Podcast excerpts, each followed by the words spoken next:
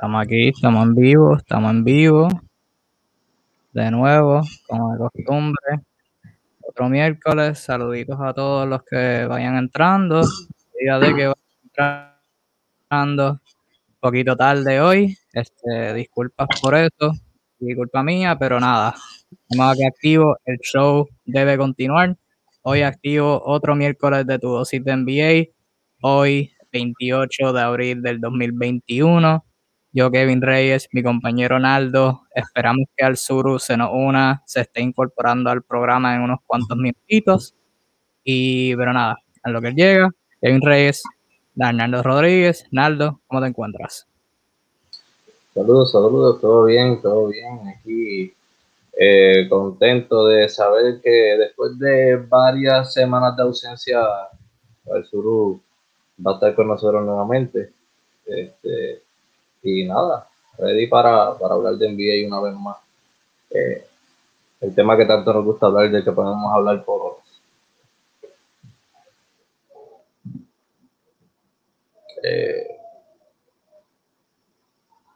Creo que mi amigo se frizó en una pose muy peculiar. Mientras tanto, vamos a esperar a ver si se reincorpora. ¿Estás ahí?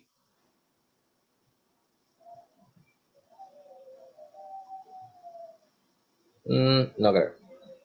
Anyway, mientras Kevin se reincorpora y Alzuru llega, nada, algunos de los temas que vamos a estar hablando en el día de hoy, como pueden ver en el caption, ¿verdad?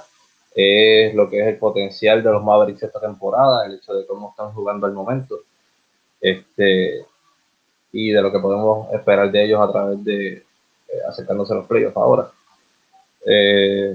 Vamos a hablar un poquito de Phoenix, de los Knicks, que han estado sumamente calientes. Vamos a estar hablando de Russell Westbrook y los Wizards, que han estado sumamente calientes también, ganando 9 de los últimos 10. Vamos a estar hablando del éxito reciente de los Grizzlies, que está muy cerca de Portland ahora mismo. Y cualquier otro tema, como siempre, que siempre les damos la oportunidad a ustedes de poner cualquier tema que quieran hablar en los comentarios para nosotros, ¿verdad? Junto a ustedes, discutir cualquier tipo de tema relacionado con la NBA que quieran discutir, hablar o debatir o lo que sea que quieran hacer con el tema. Eso es así. No escuché la mayoría de lo que dijiste, pero escuché lo último. Eso es así. Vamos a mantener la edición de hoy breve, porque pues tenemos acá, yo tengo mis propias circunstancias acá que me están imposibilitando estar en vivo, uno, y dos, hay varios juegos que están ocurriendo y que van a estar ocurriendo a medida que sigamos hablando, así que nos vamos a distraer de ustedes y vamos a mantener las cositas breves, pero como dije mi compañero, vamos a estar hablando de todas esas cositas que él mencionó por encimita. Si Alzuru se incorpora a escuchar las opiniones del profe Alzuru, el Kingpin, y como dijo Naldo, cualquier tema que usted deje en los comentarios, siéntase la completa libertad de dejar lo que sea y nosotros le llegamos a ese temita. Pero vamos a ir comenzando rapidito, que estamos un poquito tarde. Bastante tarde. Vamos a empezar hablando de los Dallas Mavericks. Los Mavericks son un equipo súper curioso, son un caso súper curioso. Hemos querido hablar de ellos en varias ocasiones. Cuando vamos a hablar de ellos de manera negativa, empiezan a ganar. Pero cuando vamos a hablar de manera positiva, ahí pierden. Y es como que, ok, pues vamos a aprovechar ahora y hablar de Dallas, porque estamos viendo lo mejor de los dos mundos, lo mejor y lo peor de este equipo, lo hemos visto en la última semana, en las últimas dos semanas. En general, Dallas ahora mismo tiene el récord de 34-27, está en sexto lugar en el oeste, están un juego al frente de Portland, que está en el séptimo lugar, si eso es bueno para Dallas o malo para Portland, irrelevante, y están a 2.5 juegos al frente de Memphis y San Antonio, y a 3.5 al frente de Golden State, que están en décimo lugar. Esos equipos siendo todos del play-in, pero están atrás también Dallas, hablando de Dallas, están a 2 juegos detrás de los Lakers, que están en quinto lugar, y a 6 juegos detrás de los Denver Nuggets en cuarto lugar. Han ganado 5 de sus últimos 8 juegos, Y en esa, de esas 5 victorias, tienen victorias contra Memphis, que como dijo Naldo, están jugando súper bien y estaremos hablando de ellos ahorita. Y tienen 2 victorias back-to-back de la serie de béisbol contra los Lakers, que tuvieron Anthony Davis en ambos juegos. Y ayer le ganaron a los Golden State Warriors por 30 puntos. Pero de esas 3 derrotas, una fue contra Nueva York, que cuando perdieron fue la 5ª victoria consecutiva de los Knicks, y tienen 2 derrotas contra Sacramento. Una derrota fue para Sacramento de quitarse de su racha de 9 derrotas consecutivas, y la otra fue recientemente ahora, Dallas estando completamente saludable y Sacramento estando sin De'Aaron Fox. Así que, ¿qué pasa con Dallas? Hablaremos de eso, pero antes de eso le damos la bienvenida a nuestro compañero, lo hemos extrañado haciendo su regreso al programa luego de 5, 6, 10,000 semanas de ausencia. Nuestro querido compañero José Alzuru, alias Alzuru de Kingpin. Compañero, ¿cómo se encuentra? ¿Cómo están, muchachos? Saludos, un abrazo desde Venezuela. Aquí de nuevo en NBA Discussions con, bueno, la mejor info y los mejores analistas de el mundo de Facebook, vamos a decir por ahora. Bueno, y seguiremos creciendo por ahí. Pero nada, Alzuru, es un placer tenerte acá. Vamos a seguirlo por ahí mismo, siguiendo la línea de Dallas. No escuchaste, lo sabemos, todos seguimos el baloncesto. Sabemos que Dallas ha sido esta temporada súper inconsistente. Tienen a Luka, que es uno de los mejores 10 jugadores de la NBA este año en términos de números individuales. Ciertamente tiene un argumento para ser MVP, obviamente cuando consideras equipo y todo eso y récord, pues no está ni cerca. Pero aparte de Luka, Porzingis ha estado lesionado, las otras piezas han estado inconsistentes, se han perdido, han sido uno de los equipos más afectados por COVID y los protocolos de la NBA, etcétera, etcétera. Alzuru, desde tu perspectiva, ¿qué ha pasado con los Mavericks esta temporada en la cancha y cuál es el potencial de ellos esta temporada? O sea, ¿qué pueden hacer? ¿Llegar a la postemporada limpio? ¿Son un equipo de play-in? ¿Qué pueden hacer en los playoffs?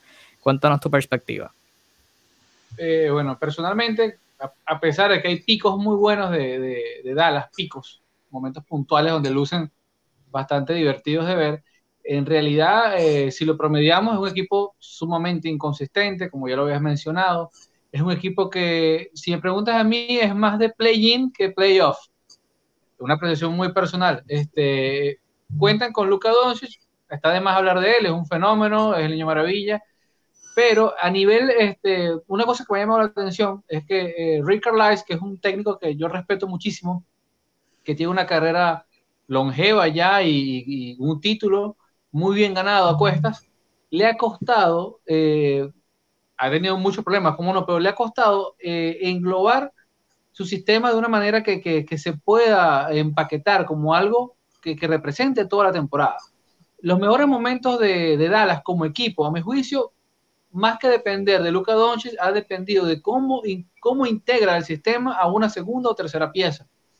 Y ni siquiera estoy hablando de Porzingis, por lo menos el caso. Para mí, los mejores momentos donde Dallas como equipo jugado es cuando Jalen Brunson tiene parte activa en la ofensiva, donde se vuelve un desahogo para ciertas situaciones. Tomando en cuenta que Dallas carece de creadores de tiro fuera de Luka, el hecho que los otros jugadores que puedan tener algún tipo de manejo del balón, caso Brunson, caso Hardaway Jr., puedan integrarse a la ofensiva de manera constante, es la diferencia para ellos poder llegar a ganar partidos sin necesidad de una jugada clutch de último segundo de Luka Doncic para que todos celebren en las redes sociales. La realidad, partido a partido, cuarto a cuarto, es que les cuesta ser consistentes y les cuesta no tener que depender de la varita mágica de alguien. Entonces, creo que para los fanáticos de Dallas, la reflexión, si quieren aspirar a cuotas más altas de éxito, va a depender mucho en cómo pueden integrar otras piezas aparte de Doncic en la ofensiva. De los problemas defensivos no pienso hablar de Dallas, hay cosas que son bastante obvias y ya no las van a mejorar a esta altura de la temporada, apartando que siempre contar con Porzingis es un asterisco porque es un excelente jugador el unicornio, pero no se sabe cuándo contar con él, por razones de salud que, bueno, muy lamentables todas. Sí, yo creo que el dilema principal con Dallas, y con esto se lo pasó a Naldo, es la perspectiva de pensar si esto es un problema de que hay ciertos jugadores que no están jugando a su potencial, o si esto es lo más que pueden hacer, porque como tú mencionaste y algo que hemos hablado hasta para los playoffs pasados, la plantilla de Dallas, aparte de Luka, no tienen creadores, ya sea por el sistema de Carlisle que no lo permite o porque francamente no los tienen. Por eso Trey Burke llegó el año pasado de la burbuja y figuró ser tan diferencia porque necesitaban ese otro creador. Trey Burke no es lo mejor del mundo, pero pones otro creador al lado de Luka y es como que wow, el potencial que se puede hacer. Pero yo creo que es esa perspectiva, pensar de que si esto es alguien jugando, no llegando a su potencial, salud, o si esto es lo más que pueden hacer por la plantilla que tienen, para bien y para mal. Naldo, tu apreciación, ¿de qué se trata esto para Dallas?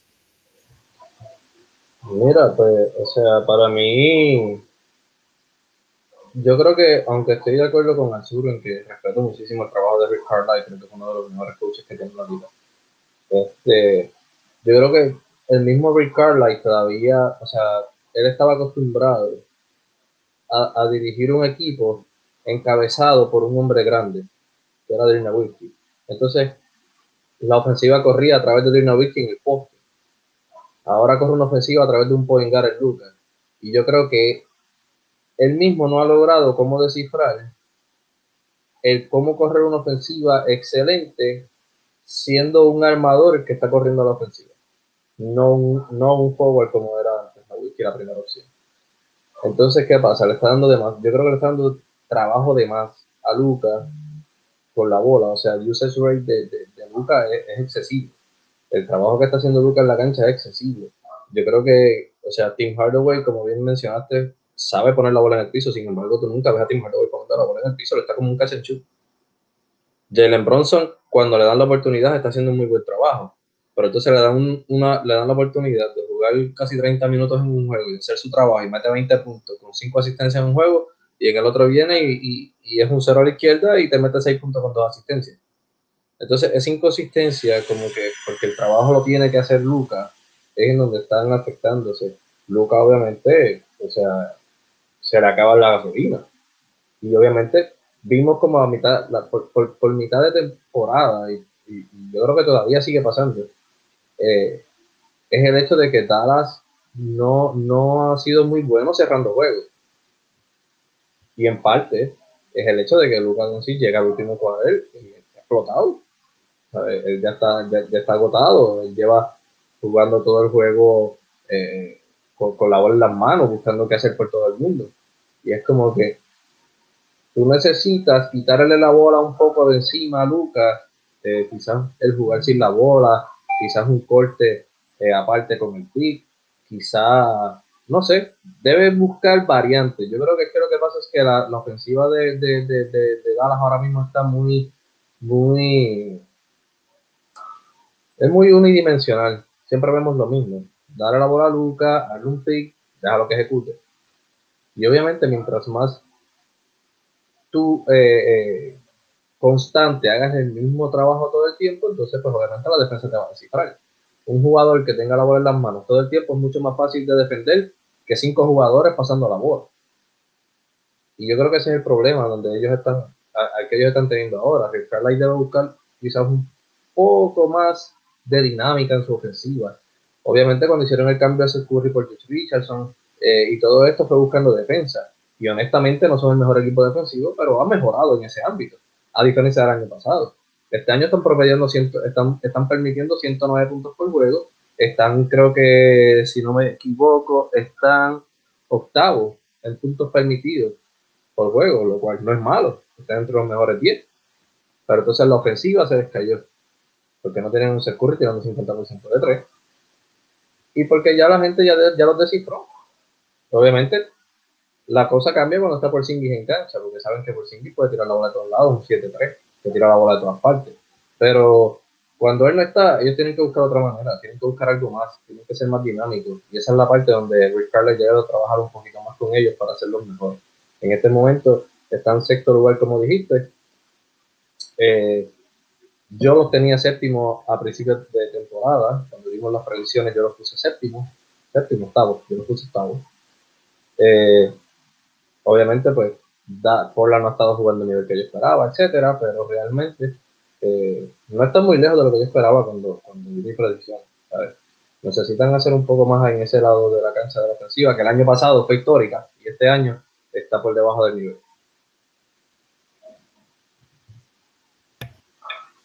Yo creo que lo interesante para considerar, estoy escuchando un eco, no sé de dónde viene.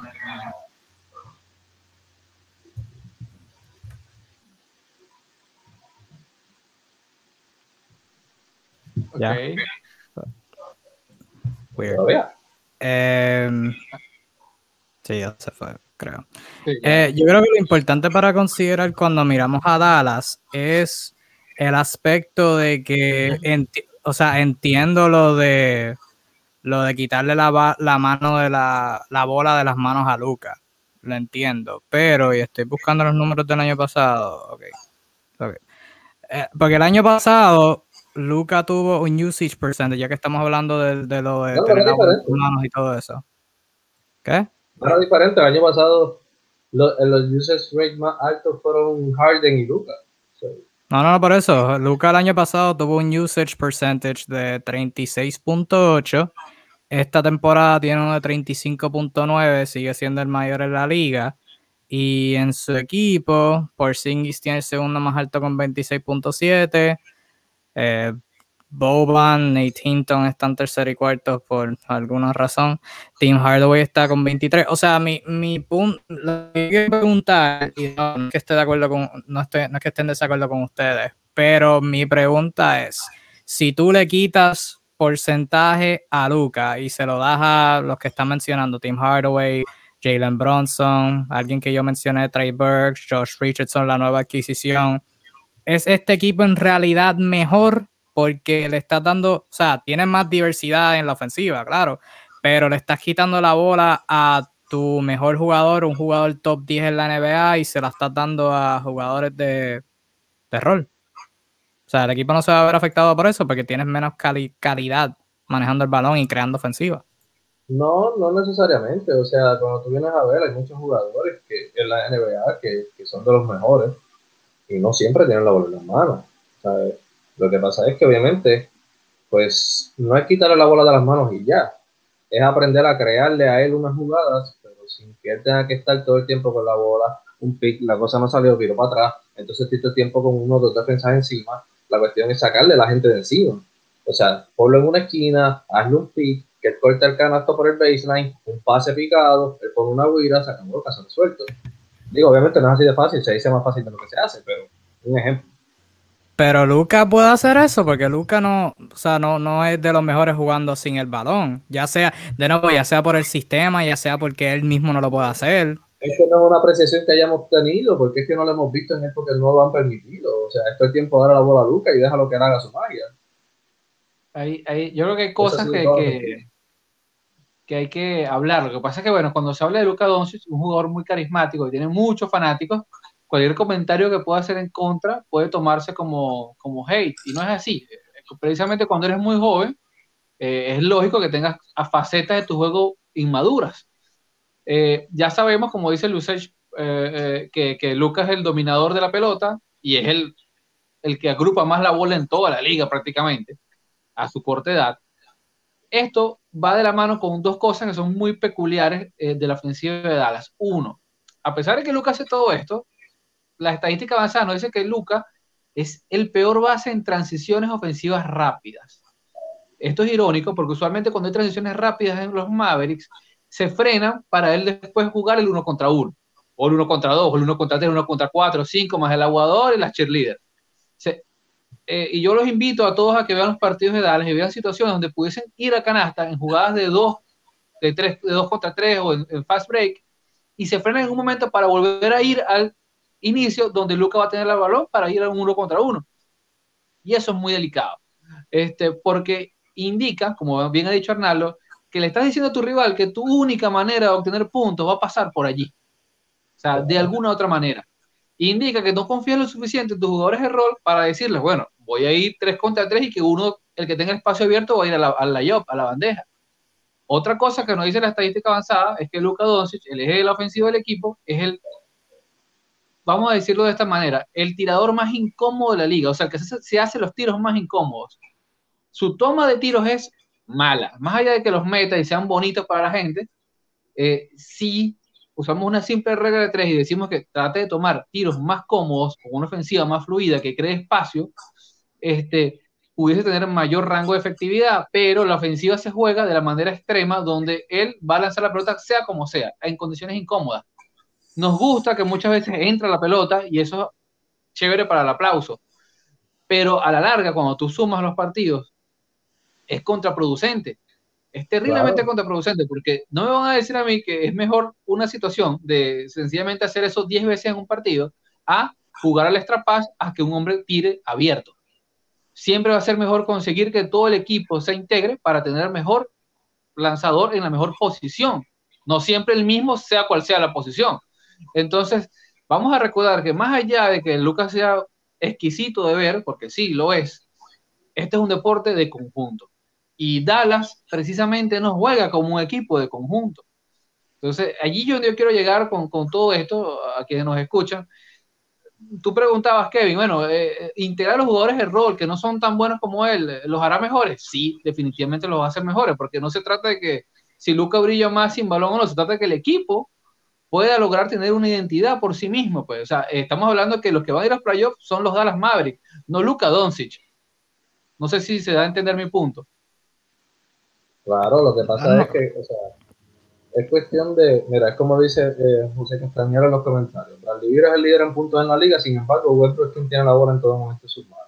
El mismo caso de Curry, Golden State no era bueno teniendo a Curry hasta que no llegó Draymond Green a sacarle la bola de las manos, porque obviamente todo el mundo sabe que quién es el tirador y anotador y el que hace todo por Golden State es Curry, pero hasta que no tienes a Draymond Green manejando la bola y haciendo que Curry salga de cortina, sacándose la defensa de encima, libertando el double team y todas estas cosas, no fue hasta ese momento que llegó Draymond Green a hacerse cargo de eso, que Curry no pudo tener su mejor juego y que Golden State no comenzó a ganar juego.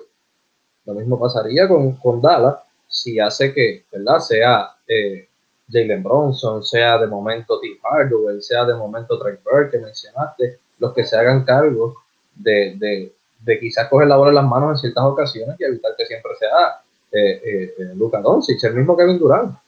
Kevin Durant a veces no hace casi nada, tú lo ves en el poste parado y de momento le hacen un pick, se la dan en el mid-range, un tiro corto, ya, preciso, 2 puntos. ¿Sabes?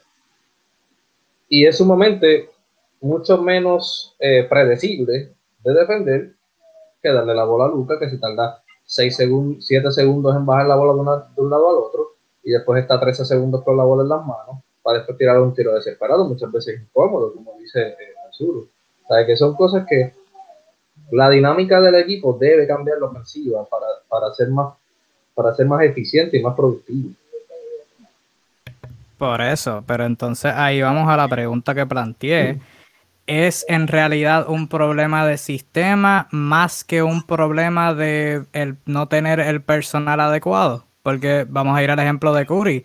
Golden State mejoró cuando Draymond Green llegó y le pudo facilitar la vida a Stephen Curry, pero eso es un asunto de tener el personal adecuado.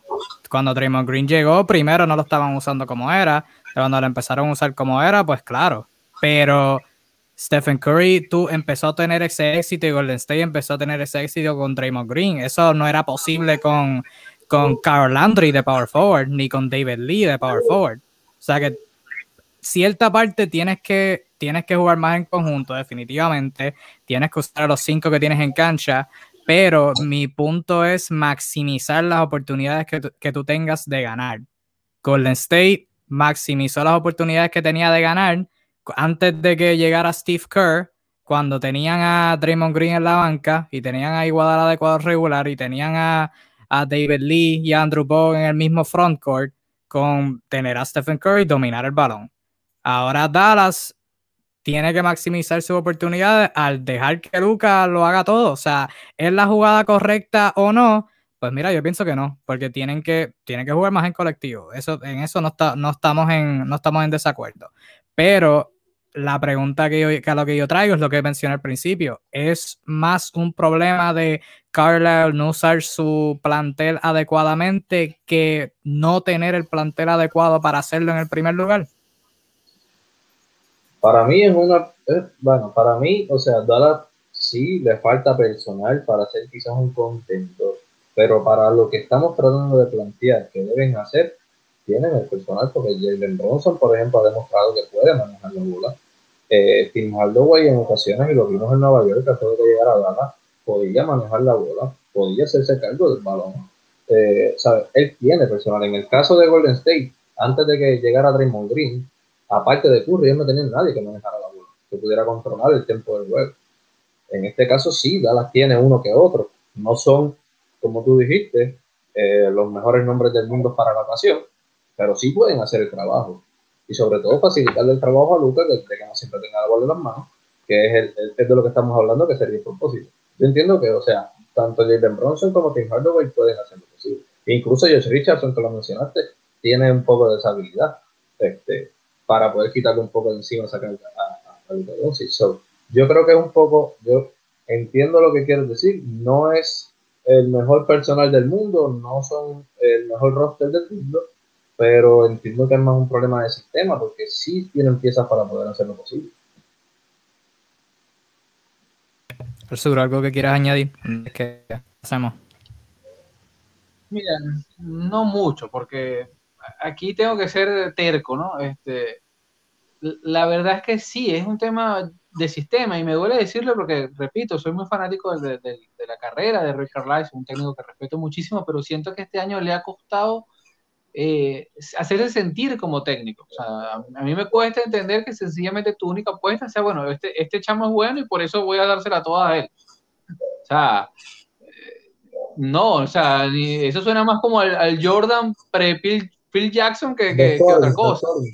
Ajá, entonces sí, no, suena como la NBA del 2000, donde todo el mundo quería jugar 1 contra 1. Entonces me cuesta creer que un tipo de su gran carrera, su longeva carrera, no haya tratado de torcer más el esquema en pos de un juego más colectivo. Porque vamos a ser honestos, o sea, Dallas no es un contendor, ni lo va a ser, o sea, Dallas no gana este año el campeonato, o sea, lo estoy diciendo aquí, ahorita gana el campeonato, se imagina. Dallas no está para eso, y Luka es muy joven, la idea es crear el mejor equipo, quizás no para este año. Dallas no tiene realmente la obligación de ganar un campeonato hoy, ni mañana. O sea, ni tiene el mejor mercado para lograr a gente. O sea, la idea es que involucres a lo que tú tienes, porque lo que tú tienes es eso. O sea, no hay otra cosa. Y nadie me va a decir a mí que a lo mejor otoño consigue una estrella en la agencia libre, porque no ha pasado antes. O sea, nada me dice que va a pasar, va a ser diferente esta vez. Y diste el mejor ejemplo. Michael Jordan antes y durante Phil Jackson. Antes de Phil Jackson era Doc Collins. Michael Jordan ponía sus mejores números, pero se le hacía imposible poder ganar porque tenía toda la carga del equipo. Phil Jackson comenzó y trajo la filosofía de no, vamos a hacer la triangulación y vamos a quitarte peso encima. Michael Jordan no estuvo de acuerdo al principio, pero cuando entendió el sistema, como quiera hizo sus números, como quiera ganó el MVP y comenzó a ganar el campeonato, ¿sabes? Y él no tenía los mejores point guard, y él no tenía muchas veces, o sea, sí, la gente habla de Pippen, pero, o sea, en cuanto a armadores, Jordan, el que le quitaba la bola de las manos a Jordan, era Stephen Curry, que no era un gran pasador, un gran point guard, o un Harper, que no era... No, pero lograron un sistema. Lograron un sistema donde Jordan no tenga todo el tiempo la bola, pero, sin embargo, él es el que finaliza la jugada. Pero le quitaba carga de encima. Y eso fue productivo. Y es lo mismo que está pasando, o sea, como dice Alzuru, me da pena porque Rick Carlisle lo respeto mucho, le encanta su trabajo, y entiendo que es de los mejores coaches de la liga. Simplemente no ha sabido descifrar cómo hacer una mejor ofensiva de este equipo que tiene ahora, en vez de Dirk Nowitzki, que ya él tenía descifrado un sistema con Dirk Nowitzki. Ahora con Luka se parece a la ofensiva de Mike D'Antoni con Harden y Houston. Dale la bola y que él ejecuta. Ya, esa es la ofensiva. Entonces se hace predecible. Y esa es la parte en la que él tiene que... Volvemos a lo mismo también. Dallas, sin duda alguna, va a ser uno de los equipos más interesantes velar en la agencia libre, en el off-season, pero enfocarnos en el ahora. Todavía les falta temporada, todavía pueden hacer alguito. Como comentó Castañer, como quiera hay que tenerles el ojo, porque la temporada pasada llevaron a los Clippers a 6 y no estaba Porzingis, así que si se mantienen saludables pueden ser súper peligrosos. Saludos a Steven, que es el fanático número 1 de Luka, que está por ahí dejándonos saber todos los logros de Luka Doncic. Saludos. Y sí, David, que comentaste al principio, no sé si estás por ahí, que bueno, tú pusiste que los Mavs le ganan los próximos... Los Mavs ganan los próximos 5 seguidos. Yo no estoy seguro de esto, pero lo que yo sí diré es que lo que salva a Dallas es que tienen un calendario, no diría bien fácil, porque ganar en la NBA no es fácil, pero en comparación con los demás equipos es uno de los más fáciles. A Dallas le quedan 11 juegos y los 11 juegos son en Detroit, un juego donde mañana Jeremy Grant y Mason Plumlee, el equipo entero, no va a jugar. Luego contra Washington, contra Sacramento, eso no es fácil porque Sacramento les tiene el número, en Miami, contra Brooklyn, back to back contra Cleveland, en Memphis, contra New Orleans, contra Toronto y cierra la temporada contra Minnesota. O sea que es de los más cómodos, se podría decir. Así que así si que algo lo salvo... Que no están en playoffs, en panorama de playoffs. ¿Qué fue? Que la gran mayoría de los juegos son contra equipos que no están en el panorama de playoffs. Por eso, que en teoría podrían entregar el juego a esos equipos, pero también Dallas, como dije ahorita al principio, perdieron dos contra Sacramento, así que no se puede confiar en ellos. Pero bueno, déjenos saber. Ojo con ellos, porque como bien dijiste ahorita, están sexto y están solamente a 2 juegos de los Lakers, ¿sabes? Igual pueden subir a quinto, porque vienen jugando un baloncesto bastante bien, igual como dijimos ahorita, como dijiste al principio. Hablamos bien de ellos, o intentamos hablar bien de ellos, empiezan a jugar mal. Hablamos mal de ellos, empiezan a jugar bien. So, no sabemos qué podemos esperar, pero definitivamente hay que tener ojo con ellos y hay que tener ojo con un posible quinto lugar de ellos. Hablando de mantener ojos, teníamos nuestros ojos puestos en Nueva York. Los Knicks siguen teniendo éxito. Buscaban su 10ª victoria consecutiva el martes en Nueva York, pero cayeron ante los Phoenix Suns. Los Suns entraron al Madison Square Garden y le pusieron un alto a la racha de 9 victorias consecutivas de los Knicks. Les ganaron 118-110. Devin Booker anotó 33 puntos, Michael Bridges anotó 21, Chris Paul anotó 20, incluyendo un dagger super casi imposible. Julius Randle metió 18, Derrick Rose 22, RJ Barrett y Reggie Bullock 17 puntos cada uno. Los Suns siguen jugando súper bien. No me voy a enfocar en ellos porque ya hemos hablado de ellos bastante.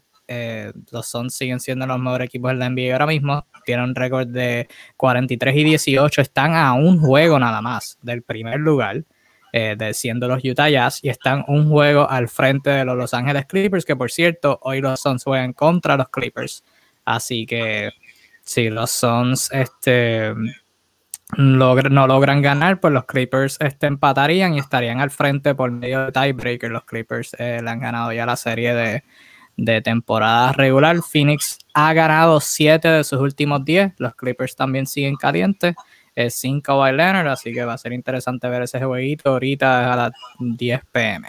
Pero vamos a enfocarnos en los Knicks. Los Knicks han sido una historia súper buena, ya lo sabemos, el universo entero, sea fanático de baloncesto, no ha hablado de los Knicks ser buenos. Están cuarto en el este, ahora mismo con 34-28, están a 5 juegos y medio de Milwaukee en tercer lugar, así que es poco probable que suban, aunque cualquier cosa puede pasar, pero es poco probable. Sin embargo, es bastante probable que todavía puedan bajar. Están en empate con los Hawks, que están en 5º lugar, y todavía pueden caer en el play-in, considerando que están al frente de los Celtics por 2 juegos, y también de Miami, que Miami y Boston están en empate en 6º lugar. Están a 3 juegos y medio al frente de Charlotte, que están en 8º, y están a 4.5 al frente de Indiana, que están en 9º. Hemos hablado bastante de los Knicks siendo una historia positiva y que si están teniendo éxito, los Knicks, si los Knicks están teniendo éxito, la NBA es buena, toda la cuestión, pero vamos a llevarlo un paso extra, porque los Knicks puede que entren a los playoffs y ya cuando uno llega a los playoffs es como que, ok, tuviste una temporada magnífica, pero ¿qué puedes hacer en los playoffs? Y que conste Pase lo que pase en los playoffs, los Knicks, la temporada para ellos va a ser una victoria. O sea, nadie los esperaba estar aquí. Si llegan a la postemporada y se van barridos en primera ronda, como quiera va a ser algo positivo esta temporada. Habiendo dicho eso, yéndonos más allá de los Knicks ser una buena historia, enfocándonos en qué pueden hacer en la postemporada. ¿Qué aspectos, o sea, qué tienen los Knicks de positivo y qué tienen los Knicks de negativo a la hora de una serie de postemporada, una serie de primera ronda, posibilidades contra uno de los tres contendores del este? ¿Qué le ven a los Knicks que pueden hacer en la postemporada? O sea, analizando lo que hacen en la cancha, en ambos lados del tabloncillo. Naldo, ¿cómo tú ves a los Knicks? Voy a dejar que pase Alzuru en esta primera. Gracias. Qué galante, qué caballero. No, efectivamente, el equipo de Nueva York ha hecho, en primer lugar, feliz a sus fanáticos que luego de tantos años disfrutan aires de playoff, y efectivamente se va a sembrar probablemente entre el cuarto ya que está hasta quizás el sexto clasificado, debe estar en ese rango. Está en un momentum muy, muy bueno anímicamente, están creyéndoselo, lo cual es muy importante en este deporte, creyendo realmente lo que sea que les implantó en la cabeza a Tom Thibodeau.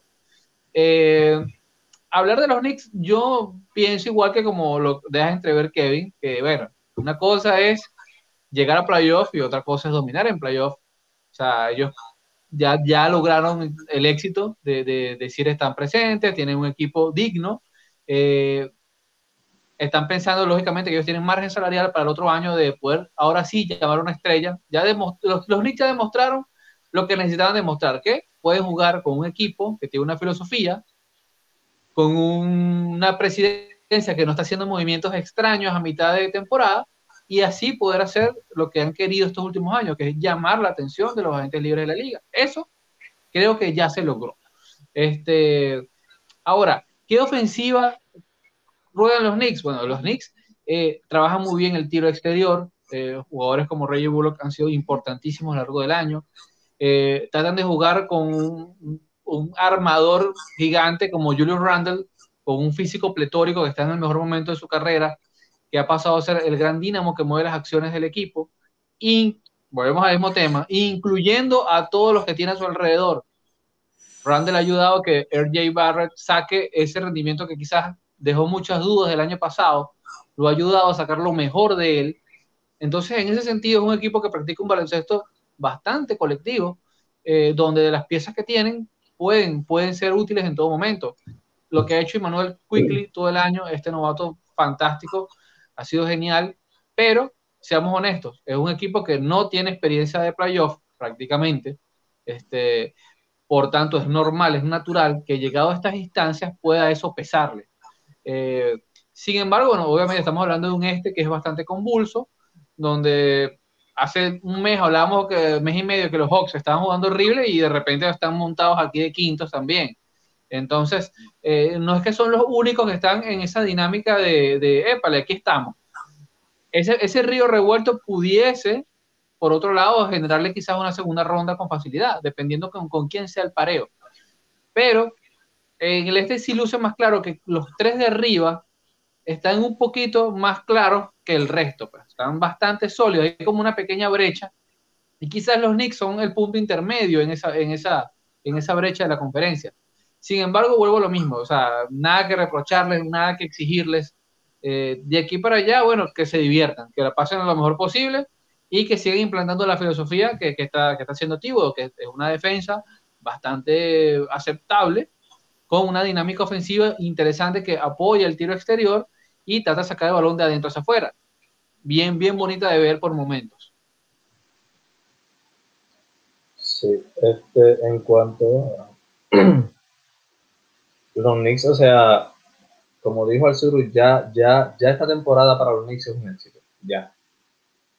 Así acaben hoy y ellos se eliminen mañana, ya la temporada de los Knicks es un éxito. Ya se dieron a ver, ya se dieron a conocer, ya todo el mundo está hablando de ellos. Sabemos que tienen un montón de espacio salarial para la temporada temporada que viene para firmar a gente libre. Y de hecho, ayer mismo salió la noticia, el rumor de que hay estrellas considerando a los Knicks por primera vez en muchos años como destino para ir a jugar baloncesto allá. O sea, el trabajo que están haciendo ya está rindiendo frutos, lo que convierte a la temporada ya en un éxito. ¿Quién esperaba a los Knicks en esta temporada, o en este momento de la temporada donde están? Absolutamente nadie, ni los mismos Knicks. Ni Spike Lee esperaba una cosa como esta. Pero ahí están. Y como dijiste bien, todavía puede pasar cualquier cosa. Para arriba no creo que vayan. Como ya dijo Alzuru, los primeros tres lugares yo creo que ya están puestos en su lugar. O sea, puede ser que varíen entre ellos, pero ellos pasan los primeros tres lugares. Nets, Sixers y Milwaukee. Ya de ahí para abajo puede pasar cualquier cosa. Como bien dijiste, están en empate con Atlanta. Y a dos juegos de Boston y de Miami, que puede pasar que también con ellos. ¿Qué hay positivo los Knicks en lo que están haciendo esta temporada? Bueno, que se sigue, son la mejor defensa de la NBA. Le promedian la menor cantidad de puntos por juego en la liga. Y obviamente eso tiene nombre, ellos son títulos. Ellos no tienen ningún defensor elite, ellos no tienen ningún all-defensive team, ningún all-defensive team player. So, definitivamente esto es trabajo de Tom Thibodeau. ¿Qué tienen malo? Pues definitivamente la ofensiva. Tanto son la mejor defensa de la NBA, pero al mismo tiempo son de las peores 10 ofensivas de la NBA. Y obviamente viene en base a que tampoco sabemos cómo. No esperábamos que estuvieran donde están, porque realmente sabemos que técnicamente no tienen el talento para estar en donde están. So, es normal que su defensa no se vea tan sólida. Pero que hemos visto un Julius Randle jugar como una superestrella, que hemos visto un RJ Barrett acompañándolo muy bien, que hemos visto a un Derrick Rose jugar como un sexto hombre, como candidato al sexto hombre del año, que hemos visto a un Immanuel Quickley sorpresa como novato, a un Nerlens Noel resurgiendo su carrera, luciendo como un buen ancla defensivo, ¿sabes? Hemos visto que el equipo tiene sus piezas, que le falta, claro, le falta para poder, ¿verdad? Ser un equipo realmente sólido, un contendor o lo que sea, pues le falta probablemente, o sea, le falta entre ellas una o dos, whatever, lo que sea, pero de que ya ellos son unos ganadores esta temporada, eso es definitivo. De que ellos consiguieron lo que necesitaban conseguir esta temporada es definitivo, y ahora aparecer en el mapa, están en el mapa.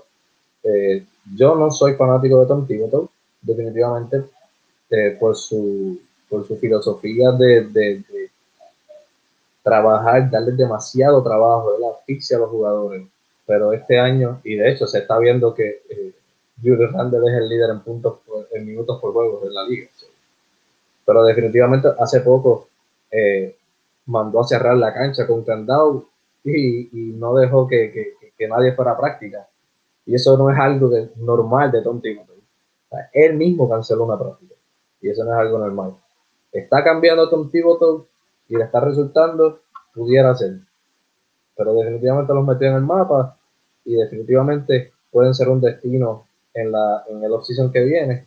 Y ya con eso, los Knicks y la NBA están ganando porque pues la meca del baloncesto por fin va a parecer una meca del baloncesto si es que la gente decide jugar en Nueva York. Sí, eso de los rumores de que las estrellas quieren ir a Nueva York, yo mejor espero a que en realidad vayan, porque siempre claro, sale todos los años, pero de que este año está ayudando a convencer, definitivo. O sea, gran parte de una temporada ser buena y ser mala depende de expectativas y de lo que se supone que un equipo haga. No todo equipo que se elimina en primera ronda perdió su temporada, y no todo equipo que llega a la final tuvo una temporada buena, pero no es lo que la mayor expectativa que podían lograr. O sea, todo depende de... Definitivamente, porque mira ahora mismo, por ejemplo, los Knicks y los Hawks, como están al sol de hoy, se enfrentarían el uno al otro en la primera ronda. Uno se tiene que eliminar, pero ninguno de los dos es perdedores en esta temporada, porque ambos lograron algo que nadie esperaba. Estar por encima de Boston, estar por encima de Miami, estar por encima de hasta de los mismos Indiana o Washington, mucha gente pensaba que iban a estar más arriba, y sin embargo son estos dos equipos que nadie esperaba, los que están a mitad de tabla de playoffs. So, ya independientemente de quién pase y quién se elimina en la primera ronda de estos dos equipos, si se llegasen a enfrentar, los dos ganaron esta temporada. Sí, y definitivamente los playoffs para los Knicks, o sea, depende para todo el mundo, pero especialmente para los Knicks va a depender sobre quién se enfrenten. Si se enfrentan a un equipo como Atlanta, puede ser un poquito apretado, o sea, todavía se pueden enfrentar a un equipo como Boston. Si caen a 6, se podrían estar enfrentando a uno de los mejores 3 en el este. Sabes que todo va a depender de macheos. En cuestión de ambos lados de la cancha, lo que tú mencionaste de la ofensiva, de ellos ser entre las peores 10, eso es bien simple. Si Julius Randle no está jugando bien, la ofensiva se cae entera. ¿Sabes? Hay varias ocasiones, hay una ocasión en todo el juego en donde la ofensiva se convierte en darle la bola a Julius Randle y orar a que él meta un tiro súper incómodo a media distancia, que los mete, y cuando los está metiendo, que como hubo un juego los otros días contra Toronto, que lo estaban doblando y como quiera estaba metiendo, cuando está metiendo esos tiros es imposible defenderlo, pero cuando no los está metiendo, la ofensiva no tiene nada más que hacer, porque Quickley es bueno, pero Quickley es novato, ahora los equipos tienen su scouting report, los están comenzando a leer. Derrick Rose es bueno, pero no es segunda opción de bueno en esta etapa de su carrera. RJ Barrett ha tomado un brinco desde su año de novato, como mencionó Alzuru, pero todavía no está ahí en ese nivel, todavía tiene cosas para mejorar. Así que yo creo que gran parte de eso va a depender gran parte de su éxito en playoffs va a depender de qué hacen esas otras piezas. O sea, puede RJ Barrett ser más consistente de afuera, puede Julius Randle mantener su producción, pueden estos otros jugadores de rol mantenerse en su nivel. Derrick Rose viniendo desde la banca puede jugar bien, o sea, Derrick Rose desde la banca no lo hemos visto en una postemporada, o sea, puede seguir siendo ese spark en la segunda unidad. Y en defensa es bien curioso, porque tú mencionaste algo bien importante, Naldo, y es que ellos no tienen un jugador así que tú lo miras, y lo hablamos la semana pasada. No tienen un jugador que tú lo miras y tú dices, ese jugador es de los mejores 10 defensores en su posición. O sea, Randall no es top 10, Reggie Bullock no es ni top 15, top 20. O sea, es que no tienen el talento defensivo, y eso es bien curioso, porque yo creo que para los playoffs, a jugadores como Quickley, como Rose, como Elfrid Payton, se los pueden aprovechar otras ofensivas. O sea, gran parte de los playoffs no es un juego rápido, en donde la defensa en transición es clave, en donde te puedes aprovechar de estar mandando ayuda constantemente y tener a 5 en la bola y defender un tiro en el aro e irte a correr. O sea, los playoffs, gran parte del juego es lento, gran parte del juego es la ofensiva buscando esa debilidad en tu juego. O sea, los ejemplos más claros que me vienen a la mente ahora mismo es Cleveland cuando ganó el campeonato, atacando a Stephen Curry en el switch. El año pasado, de la serie de Denver y los Clippers, Denver atacando a Lou Williams y los Clippers atacando a Michael Porter Jr., y se aprovechan de esas oportunidades. Así que yo creo que para los playoffs eso los va a afectar, porque una cosa es temporada regular, tener una buena defensa en la temporada regular, otra cosa es tener buena defensa en la postemporada. Son dos juegos distintos, pero sin duda alguna, pase lo que pase, es un win. Esta temporada es una victoria. Alzuru mencionó otra cosa importante: en este equipo nadie tiene experiencia de postemporada, pero para dar el próximo paso en la construcción de un contendor, tener esa experiencia va a ser clave. Que Randall tenga esa experiencia como primera opción, que RJ Barrett se vea una defensa en playoffs y aprenda a ajustar, o si no aprende a ajustar, que coja los errores que hizo y aprenda de ellos en la próxima temporada. Eso va a ser súper importante y súper clave para ellos. Y mirando hacia el off-season, como pregunta, ¿qué agentes libres deberían considerar? Pues mira, sí. Deberían considerarlos todos, toditos. Toda agente libre estrella, tú miras los mejores 20 agentes libres disponibles, dales un toque. DeMar DeRozan, Lonzo Ball, ¿quién más está disponible? O sea, tú lo nombras, el que esté disponible, le dé una llamada. El pitch, te preocupas sobre eso después. Pero ¿qué agentes libres deberían considerar? Sí. Toda estrella que esté disponible debería ser considerada por los Knicks. O sea, sí. La pregunta es cuántas estrellas van a considerar a los Knicks. No a quién deben considerar los Knicks para atraer de la agencia libre. Porque la respuesta sería cualquiera que esté dispuesto a jugar con ellos. DeMar DeRozan, Chris Paul, Kyle Lowry, Kawhi, si decide salir de los Clippers, que no creo que vaya a pasar.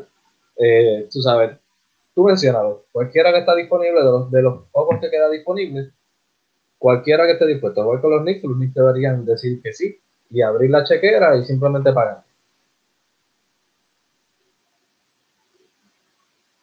Va a ser súper, súper divertido ver a los Knicks en esta agencia libre que ahora por fin tienen un marketing pitch más que simplemente decir somos Nueva York y somos el meca del baloncesto. Ahora sí que en realidad parecen el meca. Ya estamos llegando a la hora, así que vamos a terminar hablando de un tema bastante polémico, un jugador que o lo amas o lo odias, o amas su producción o piensas que su producción es irrelevante. Terminamos hablando de Russell Westbrook. Russell Westbrook es lo más curioso que hay en este planeta, obviamente con sus triple dobles y eso, ciertamente por el momento ha estado llevando al éxito. Los Wizards llevaban 8 victorias consecutivas, perdieron contra los Spurs ayer en tiempo extra, así que como dijo Naldo, han ganado 8 de sus últimos 9, o sea que hayan perdido la racha no cambia nada. Y Russell Westbrook ha estado llevando esa marca. Ciertamente quiero hablar de Washington, quiero que hablen de Washington, pero enfocarlo más en Russell Westbrook porque el caso es bien curioso. Ahora mismo Russell Westbrook está a 6 triple dobles de empatar a Oscar Robertson por la mayor cantidad de triple dobles en la historia de la NBA, con 181, a 7 de pasarle. A los Wizards le quedan 11-12 juegos, así que lo puede empatarlo de pasarlo en esta temporada. Y con su actuación contra los Spurs ayer con un triple doble, le pasó a Will Chamberlain con la mayor cantidad de triple dobles en un mes. Y Westbrook, ciertamente vamos a ofrecer, denme sus opiniones de Russell Westbrook. ¿Qué piensan de Russell Westbrook, lo que está haciendo Washington ahora mismo? Tengo unas declaraciones de Westbrook ahí que ofreció en conferencia de prensa, pero antes de llegar a esas, para que esas no influyen en su opinión, ¿qué piensa de lo que está haciendo Russ Westbrook y qué está haciendo Washington con Westbrook al mando? Que están saludables, Beal y Westbrook juntos, la mayoría del equipo está saludable, excepto Denny Avdija que se lesionó, así que pobre Denny, pero están teniendo éxito. Ambas estrellas están saludables, lo mencionó Castañer, están teniendo éxito juntos, Westbrook mandando el balón, Beal como quiera anotando. ¿Qué les han impresionado? Alzuru, ¿qué te ha impresionado de Washington? Bueno, yo siempre fatalista. Sí, es un momentum, están en una racha interesante, están logrando ciertas cosas, lo cual a mi juicio sería justicia después de tanto tiempo jugando mal. O sea, cierto mérito, cómo no, pero la verdad tampoco me parece la cosa más impresionante del mundo, tomando en cuenta el rodaje que ha tenido este equipo y tener a 2 jugadores de ese nivel. Bueno, esto es algo que deberían poder hacer o debieron haber poder hecho en algún momento, lo están haciendo ahora, bien por ello.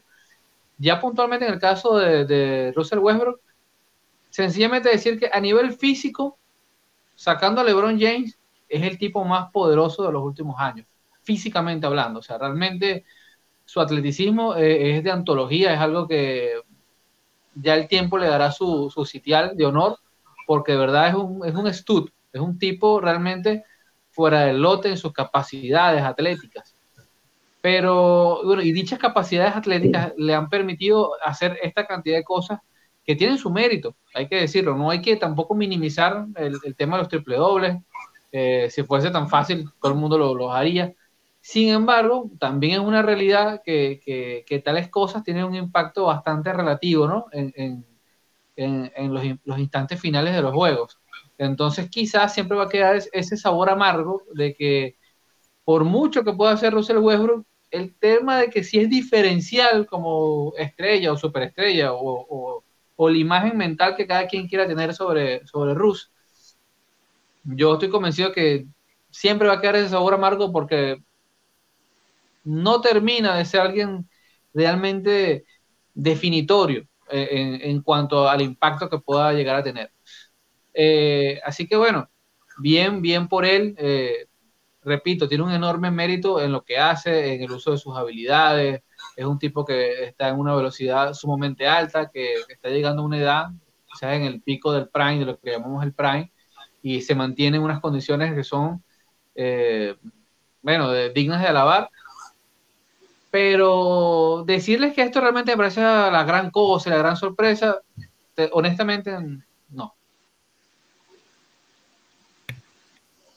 Y Naldo, ¿qué tú piensas de Westbrook? Westbrook en OKC tuvo su éxito, obviamente se les reconoce para bien y para mal, por ser el último MVP con un equipo que no estuvo en el top 5 en su conferencia, fue el primer jugador desde Oscar Robertson, de nuevo, para bien y para mal, en promediar un triple doble una temporada, lo hizo por 3 temporadas corridas, y está bastante cerca de hacerlo esta temporada, aunque no lo pareciera. Fue compañero de tu jugador favorito James Harden por una temporada. ¿Cuál es tu pensar sobre Russell Westbrook y todo este asunto de sus triple dobles? Mira, no soy fanático de Russell Westbrook. Sí es, o sea, es impresionante la manera en la que Russell Westbrook llena las estadísticas.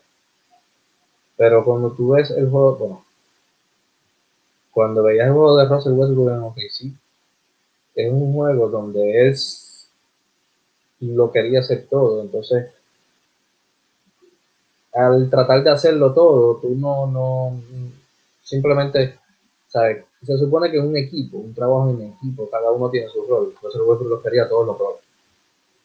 Entonces eso, aunque se veía bien en las estadísticas, realmente tú veías el juego y se veía mal. Y no traía éxito. Russell Westbrook tuvo éxito junto a Kevin Durant.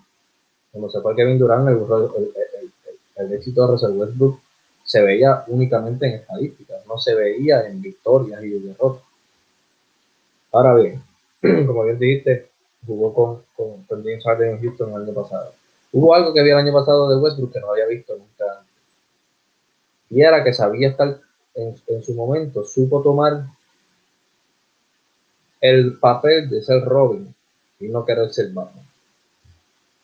O sea, supo aceptar el rol de ser un sidekick y no ser el principal. Y darle la bola a James Harden y dejarlo jugar a James Harden como la estrella del equipo. Eso es una madurez de Westbrook que no había visto antes. Incluso cuando estaba con Kevin Durant, él quería ser el número 1. Lo vi el año pasado por tiempo de la temporada. Se veía mucho mejor. Los números del año pasado no eran los mismos que en años anteriores con Oklahoma. Sin embargo, entiendo que jugó su mejor baloncesto. Ahora en Wizards lo estoy viendo nuevamente. Está cediéndole los tiros y ¿verdad? El ser el anotador se lo está dejando a Bradley Beal.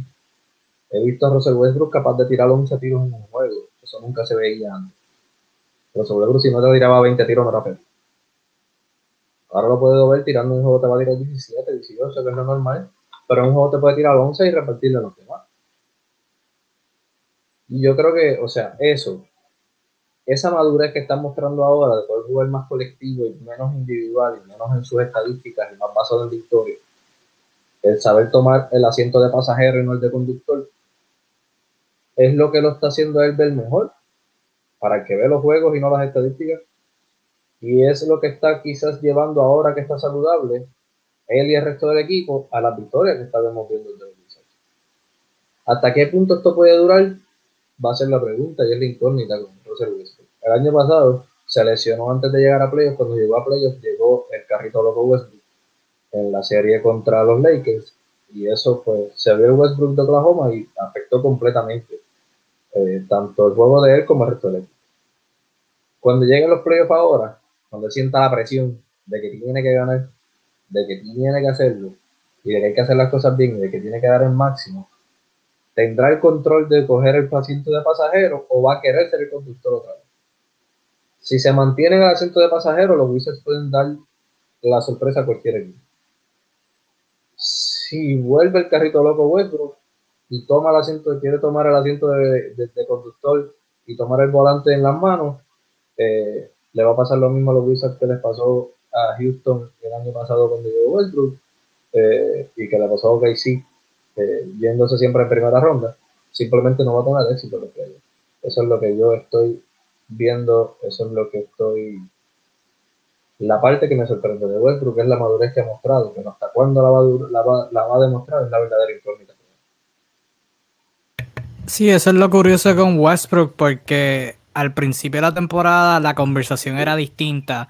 Washington no estaba ganando, Westbrook no estaba jugando el mejor baloncesto, pero como a los 25, obviamente se estaba descansando los back-to-backs, se decía que era por la lesión que por la lesión que tú acabas de referenciar, que sufrió en los playoffs la temporada anterior, y luego de 25 o 26 juegos, ahí fue que Scott Brooks reveló que, no, mira, es que Westbrook estaba lesionado y ahora está saludable. Y se ha visto que desde que Scott Brooks dijo que está saludable, está siendo más agresivo, no está tirando tantos tiros de afuera, está siendo más pasivo, como tú dijiste, y los tiros que toma son buenos tiros, legítimamente. O sea, no son tiros de afuera, catch and shoot de tres, que no son su mejor fuerte, son tiros penetrando, son atacando el pick and roll, atacando en transición, atacando y pasando, que no siempre que ataca está tirando.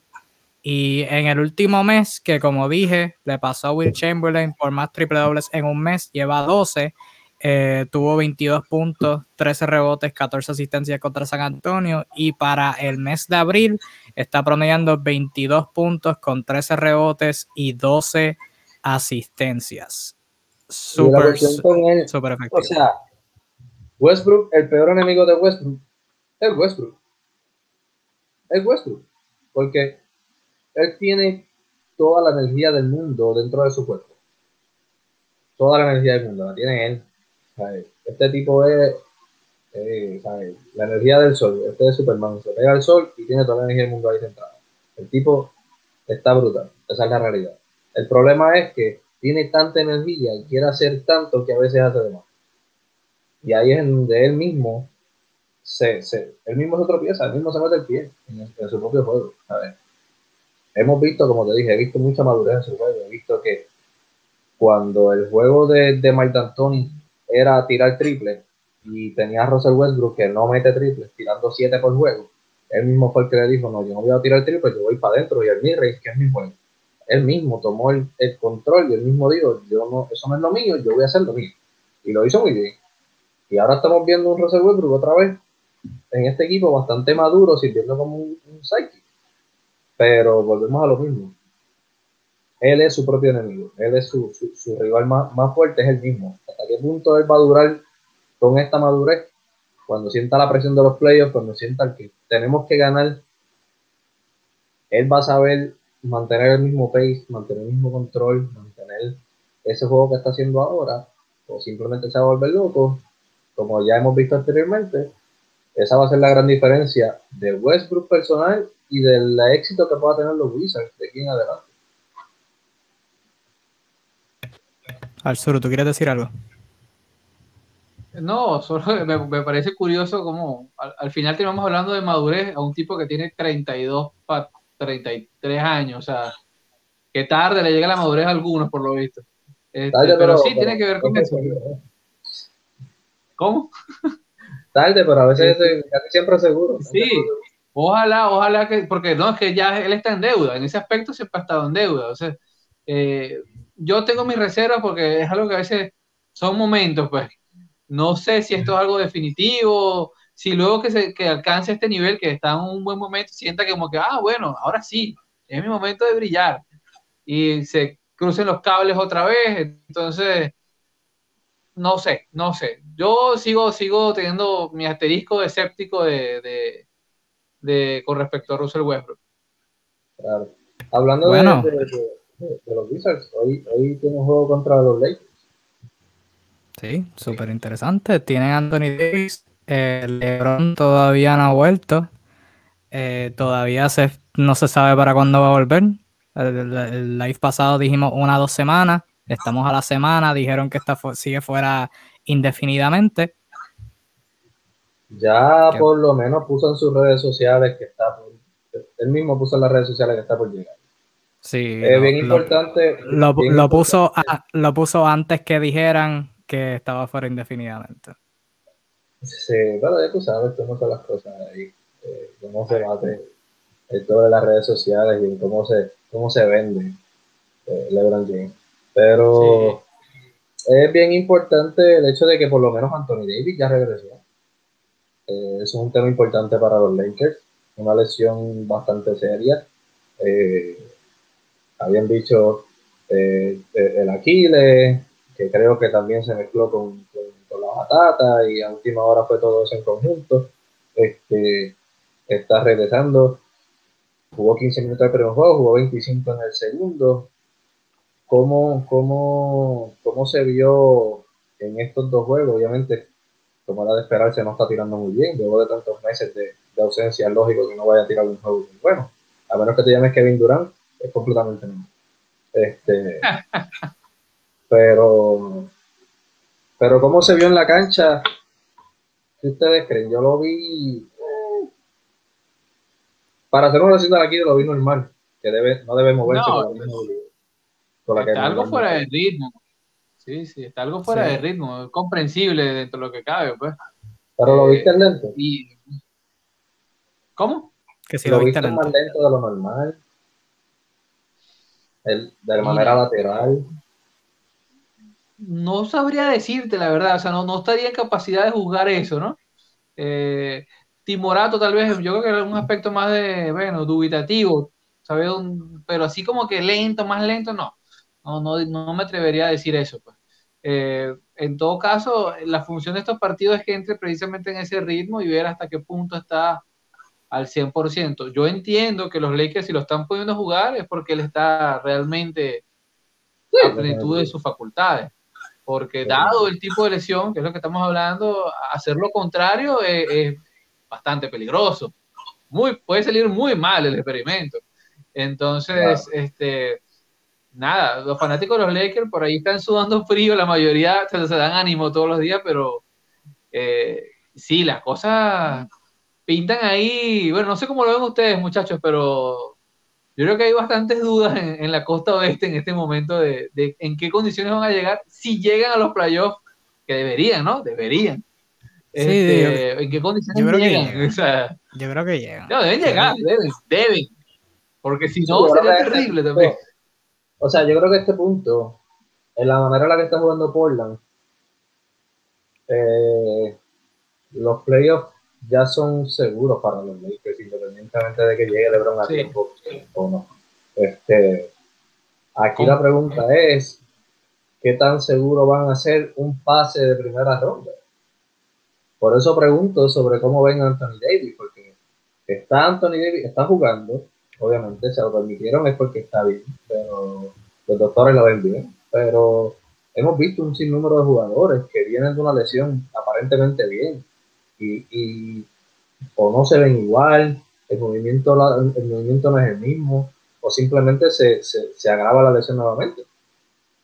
Y ese es el detalle con estos Lakers. No es en si va a entrar a playoff, no, sabemos que va a entrar a playoff. Porque aún sin sus 2 estrellas estamos jugando bastante bien, relativamente bien.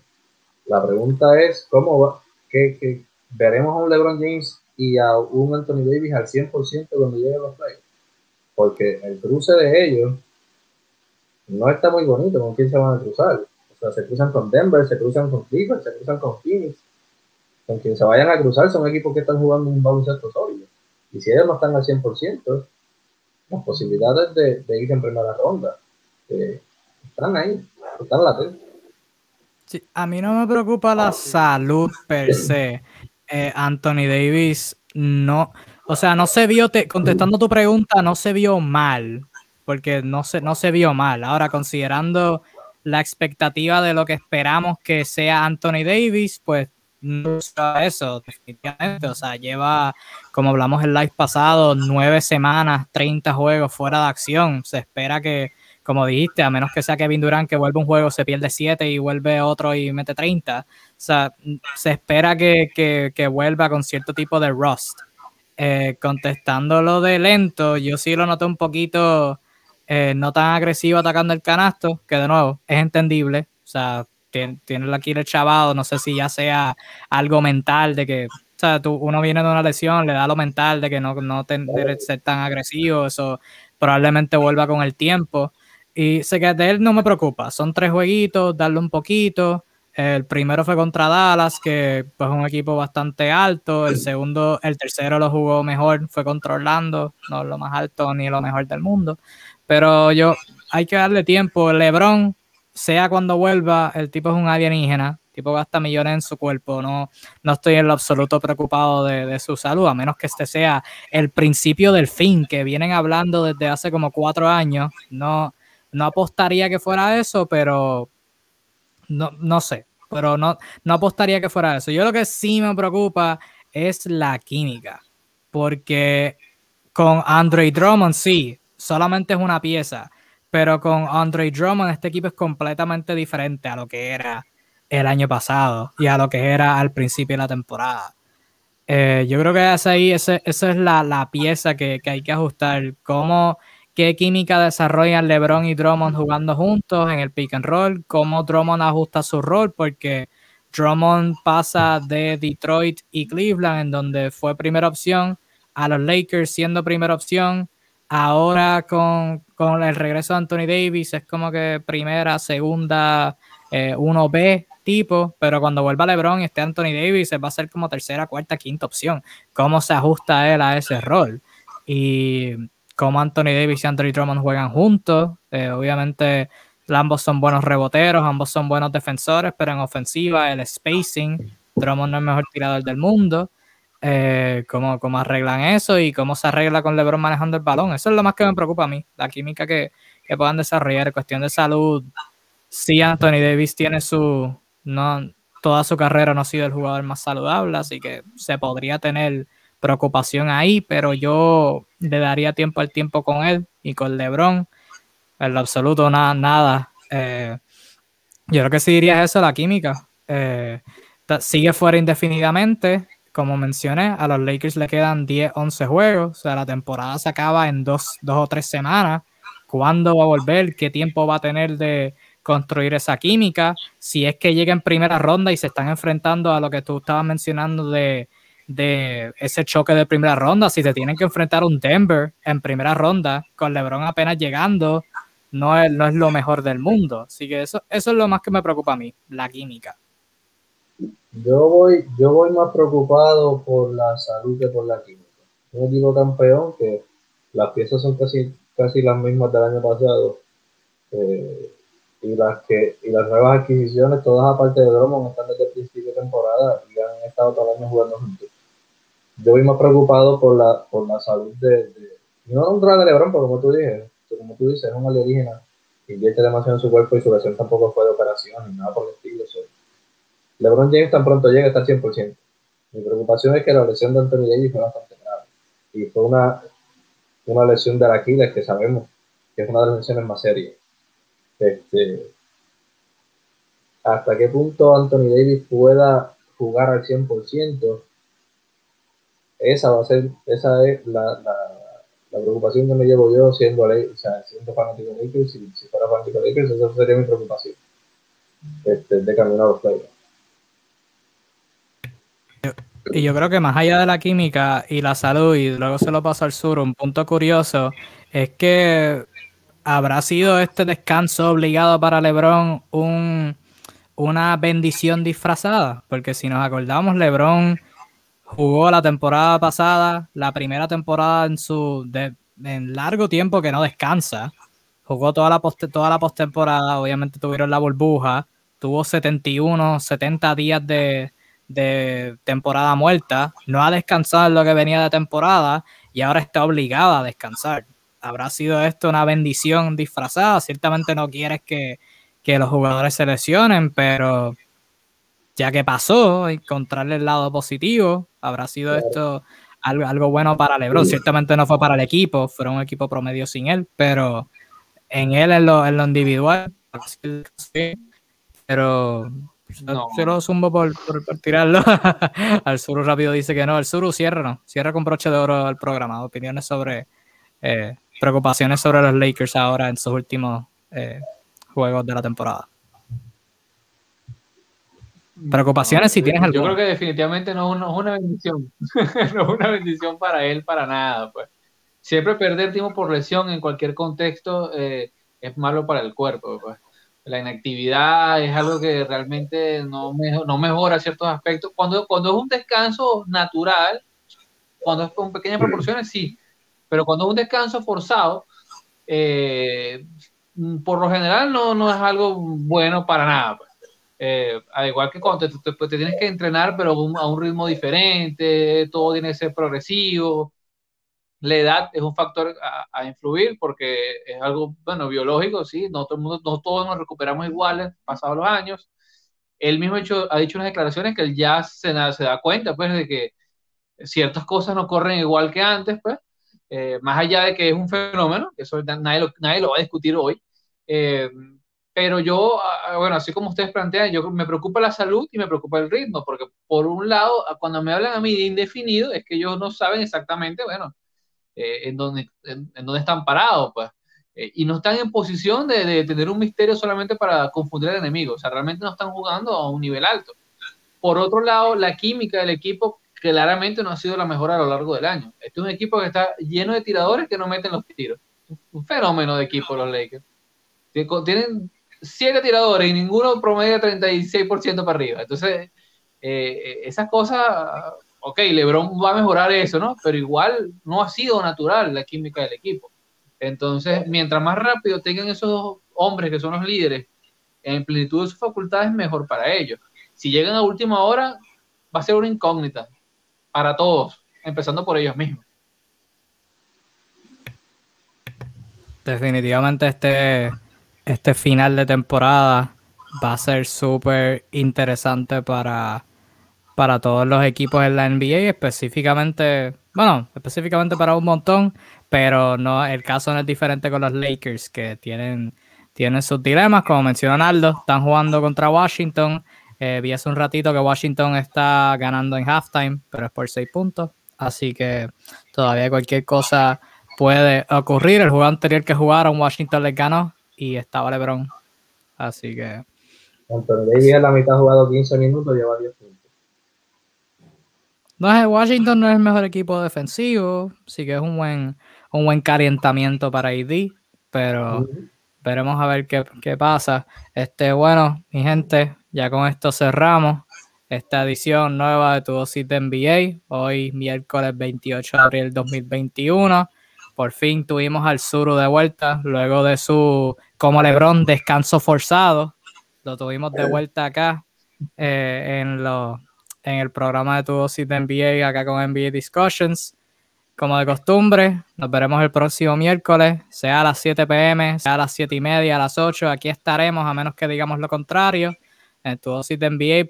1 de mayo, ya la temporada se está acabando, como dije, 2 o 3 semanitas, el 16 se acaba la temporada regular, el 18 es el play-in, y después de eso vamos rumbo a la postemporada, decidir el campeón de esta temporada atropellada de la NBA, por decirlo de la manera positiva, pero si nada malo pasa, coronamos un campeón, y luego por ahí, si de nuevo nada malo pasa, vienen las Olimpiadas, así que veremos acá nuestros distintos países, Venezuela, Puerto Rico. Bueno, no creo que vemos las Olimpiadas, pero uno puede orar. Pero anyways, este ha sido Tu Dosis de NBA, un miércoles 28 de abril del 2021. Gracias por sintonizar. Denos like, síganos, prendan notificaciones, pónganos la estrellita para que nos salgan nuestras publicaciones primero. Las noticias más recientes de la NBA. Venimos la semana que viene hablando de lo más noticioso, lo más notable de la NBA dentro y fuera de la cancha. Hasta ese entonces, cuídense mucho, disfrútense el baloncesto. Y nada, mi gente, nos veremos en la próxima. Cuídense. Wow.